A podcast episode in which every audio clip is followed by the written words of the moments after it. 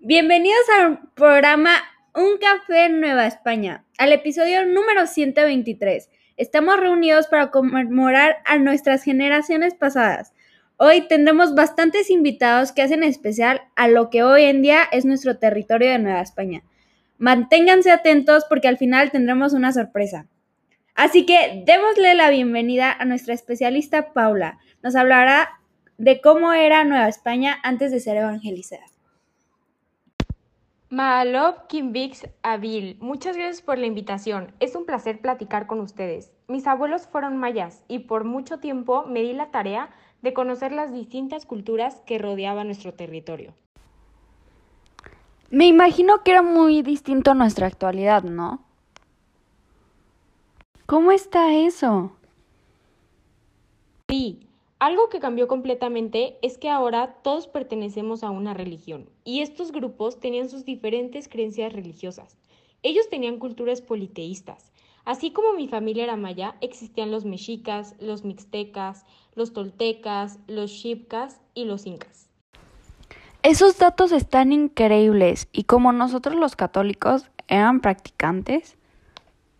En realidad, ellos no tenían sacramentos como nosotros, sino que ellos tenían prácticas religiosas como el sacrificio humano para sus dioses, y el ser elegido para ser sacrificado para ellos era un honor. ¡Wow! Sigo sin creer todo lo que nos has platicado. Estoy súper asombrada. Si quieres asombrarte más, escucha esto. Antes de ser encontradas, las tierras americanas estaban habitadas por los indígenas los cuales disfrutaban de la naturaleza y desarrollaban su propia cultura y conocimientos, hasta que un grupo de europeos decidió buscar otra ruta para llegar a Asia y así conseguir territorios, materiales, entre otros, el oro. En este trayecto, pensando que se dirigían a Asia, llegaron a América. Fue una época de completa desigualdad, pues los mayores beneficiados fueron los europeos. Ahora todo tiene más sentido. Qué curioso que los españoles querían llegar a India. Ellos no buscaban nada, llegaron a América por casualidad, ya que se estaban dirigiendo hacia la India. Buscaban riquezas y poder, y tenían la necesidad de encontrar una ruta alternativa para el comercio de las especias, para llegar a aquellos países productores de especias y establecer líneas de comercio. Entonces, ¿nosotros fuimos evangelizados por los españoles sin querer? No, en realidad lo que la reina Isabel de Castilla y el rey Fernando de Aragón querían era conquistar materialmente. Se refiere a la apropiación de las tierras, de los bienes como el oro, objetos valiosos, el mismo hombre y mujer que el conquistador lo hace esclavo o prisionero. Esta conquista básicamente se realizó a través de fuerza y la violencia, y la espiritual o conquista religiosa es el proceso desarrollado durante la conquista española para convertir a los indígenas al cristianismo. Muchas gracias por regalarnos de tu tiempo. No, de lo contrario, para mí siempre es un honor platicar de nuestros ancestros, para que más gente esté informada acerca del tema. A continuación, hablaremos con más detalle de la evangelización. Démosle la bienvenida a Zuleika. Muchas gracias, llevo esperando con ansias este episodio. Nosotros también te esperamos con gusto. Así que cuéntanos, ¿qué sabes de la evangelización? Bueno, ocurrió el 12 de octubre de 1942 cuando los europeos llegaron por primera vez al continente americano en una expedición comandada por Cristóbal Colón.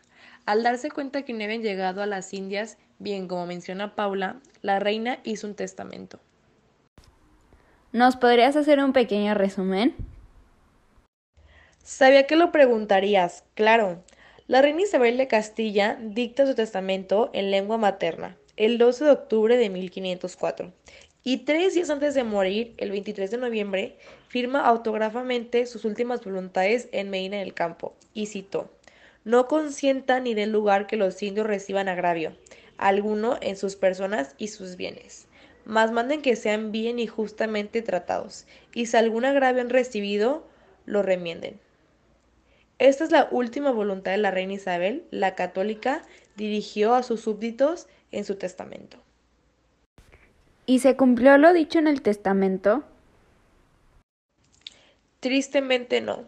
Fue el proceso que permitió la conversión masiva de los indígenas americanos al cristianismo. Fue una época difícil hasta que nuestra Virgencita se nos apareció. Eso ayudó a incrementar la fe en el pueblo. Pero no le tomó más tiempo y mejor que Juan Diego le explique. Hola Juan Diego, mil gracias por donarnos de tu tiempo. ¿Nos podrías contar cómo fue tu encuentro con la Virgen en el Tepeyac? ¿Nos podrías narrar cómo fue? La Virgen me pidió decirle al obispo que le construyera una iglesia en el lugar que se apareció. Esas fueron las indicaciones que seguí, pero el obispo Juan de Zumarraga no me creyó. Después de pasar ese mismo día por el monte, la Virgen apareció y le dije lo que el obispo me había dicho. Ella me respondió que, y de nuevo dile que yo en persona, la continuamente Virgen Santa María, Mamá de Dios, te envía. Le volví a comentar al obispo y me pidió pruebas. Hoy 12 de diciembre en la mañana salí en busca de un sacerdote para mi tío en el camino me encontré a la Virgen y me ordenó que llevara las flores más lindas y las coloqué en, las, en mi tilma. Cuando llegué con el obispo le mostré las flores y mi tilma se hizo presente la imagen de la Virgencita de Guadalupe. Con esa prueba el obispo me creyó y ordenó construir la iglesia. Muchísimas gracias, Juan Diego. Qué linda historia. Gracias por compartir con nosotros y más por venir después de lo sucedido en la mañana. Qué impresionante y qué lindo que se te apareciera la Virgen. Agradezco mucho la invitación. Buenas noches. Hablando de construcciones, como última invitada tendremos a Marisol Vallejo, especialista en arquitectura. Qué gusto por fin platicar, Miriam. Mil gracias a ti. Asombrante, platícanos. Pues bueno, es la Catedral de Yucatán y se encuentra en la ciudad de Mérida. Está dedicada a San Ildefonso y es la sede de la Arquidiócesis de Yucatán y la primera catedral levantada en la América continental. También es la más antigua, la cual se encuentra en el centro histórico de Mérida.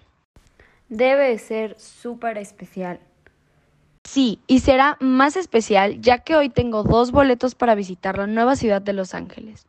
Podrán visitar la nueva catedral. El trabajo para delinear y formar las calles fue dirigido por el fraile franciscano Toribio de Benavente, conocido por los indígenas como Motolinia, a quien oficia la primera misa. Para poder ganar los dos boletos del viaje, llamen al 0183 y respondan a esta pregunta, ¿cuándo fue fundada la catedral? Los números sí que suenan. Iremos con la línea 7. Bueno. Hola, ¿cómo te llamas? Mi nombre es Tamara. Bien, Tamara. ¿Sabes cuál es la respuesta? Sí, la fecha de fundación fue el 16 de abril de 1531. Muchas gracias por tu atención. En unos segundos tomaremos tus datos, Tamara. Muchísimas felicidades. Ahora tienes dos boletos para ir a la ciudad de Los Ángeles. Muchísimas gracias por quedarse hasta el final. Esténse atentos para los próximos episodios porque habrá muchísimas más sorpresas.